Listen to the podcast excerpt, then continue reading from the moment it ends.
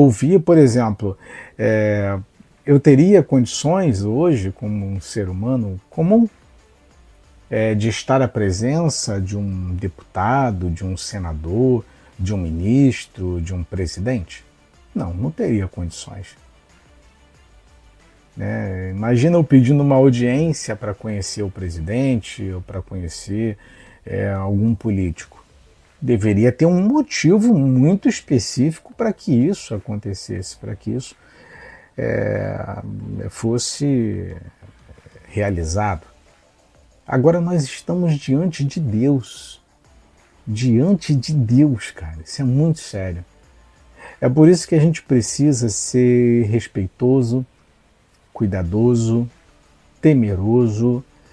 É, e a gente tem que pensar direitinho antes de, de orar, por mais que a gente fale coisas que às vezes não convém, é, a gente não sabe orar, como diz a palavra, né, que é o Espírito Santo que coloca as palavras nas nossas bocas e intercede por nós, é, mediante as nossas falhas, erros e, e pecados. Então, se chegar até Deus não é uma tarefa é, tão simples assim. E ainda mais pensando, poxa, é, imagina, meu irmão, você, você tem a honra e a glória de Deus falar contigo. Isso é muito sério. Isso não é tão simples quanto a gente pensa. Isso é seríssimo. É Deus. Não existe. O que existe é, de mais santo, de maior do que Deus? Nada. Nada. É por isso que eu tenho algumas críticas né, e observações com relação a essas pessoas que falam: olha, Deus vai falar, esses irmãos de revelação, né? Deus vai falar contigo hoje, Deus vai falar com você agora, coloca o teu nome aqui que Deus vai falar contigo. Eu acho isso de uma, um mau gosto, uma audácia, e de uma arrogância muito grande. Sabe? É uma pessoa que diz que Deus está falando com ela a todo momento, que vai falar com 10, 20, 30, 40, 50 pessoas naquela live, é muito estranho. É muito estranho porque eu fico pensando na minha própria vida espiritual particular. As vi, com, tantas pessoas como eu, quanto eu, e como eu, é, buscam uma resposta de Deus, né? buscam uma intimidade, uma comunhão com Deus e Deus não responde assim da forma como que nós queremos, que é a forma imediata, e essas pessoas vêm nas lives e não, Deus vai falar porque Deus disse, Deus está me revelando aqui agora, Deus está me mostrando, e eu penso, será que Deus está falando tanta coisa assim mesmo? Será que Deus é capaz de falar assim mesmo, dessa forma? Eu acho isso muito interessante, intrigante, e eu, e eu falo, poxa, será que essa pessoa chegou no nível espiritual tamanho que Deus está falando dessa forma com ela e eu querendo uma única resposta de Deus e não consigo, às vezes, para a minha vida? É estranho, né? Mas é, são coisas que eu penso são coisas que eu penso. Mas eu queria compartilhar aqui com os senhores, meus irmãos. É, mais uma vez, sejam todos muito bem-vindos, tá? Que Deus abençoe a vida de todos vocês. É, muito obrigado pela, pela, pela companhia, obrigado pela, pela presença de vocês. E mais uma vez, é, eu quero aproveitar aqui o momento e pedir até desculpas pela minha falta aqui com vocês, que já tem alguns dias é, que eu não faço live com o senhor, já estava com saudade de fazer essas lives aqui. Né? Eu estava morrendo de saudade. Mas a gente tá, tá na correria, sabe? Tá, tá numa loucura, inclusive. inclusive, o Jean Paulo comentou aqui, né? Botou Romanos 10, é, desejou boa noite. Quem mais? Deixa eu ver aqui os comentários. Mark. É, o João Paulo comentou Mateus 11, 28, interessante. Na realidade, na realidade o, o Jean, eu vou ler Lucas, tá? Lucas 11, a gente vai dar uma lida. É, Jean Jesus Cristo ama, ama todos nós, né? Todos nós. Jean, é, a Cleia Borges, boa noite, bacana. A Luá deixou comentário, a Marta Silva também deixou comentário. Cult. É, eu sempre frequentei igreja, nunca ouvi a voz de Deus. não como eu ouço você agora. a gente vai chegar lá. Nós vamos chegar a esse ponto.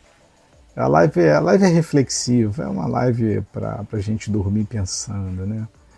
É, enfim. É, Aline Max, fico boba com esse povo que Deus fala é, o dia todo com eles. É, é isso. É isso que eu quero trazer para essa live, sabe? Não é uma crítica a eles, mas é, eu também fico impressionado. Sabe, às vezes eu faço aí, mas às vezes não. Quantas vezes eu é, fiz as minhas orações, apresentei as minhas necessidades, é, não necessidades materiais, mas necessidades até mesmo espirituais, e eu só, eu só ouço silêncio. eu só ouço o silêncio de Deus e não é. Né, nem, nem tudo é. Eu estou diante de um rei, o rei ele se pronuncia é, a hora que ele quer, se ele quiser, se não quiser, né, e fazer o quê?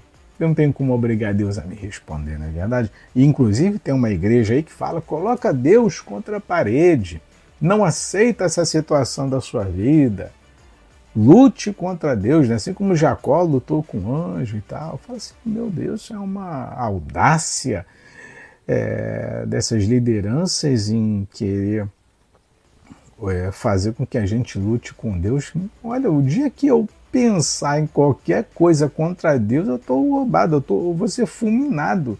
Quem sou eu para lutar contra Deus? Meu Pai do céu, isso é de uma arrogância. É um discurso anticristo, anticristão, sabe? Que é preocupante as pessoas serem ensinadas dessa forma determina que Deus vai abençoar na sua vida, determina isso. Quem, quem sou eu? Nós somos barro e mandamos no olheiro. Tem alguma coisa errada nesse negócio aí. Mas faz parte. Vamos lá. A Bíblia diz assim, em Lucas, capítulo 11, do versículo 14 ao 23. Escutai, é, ouvi e escutai atentamente a voz de Deus.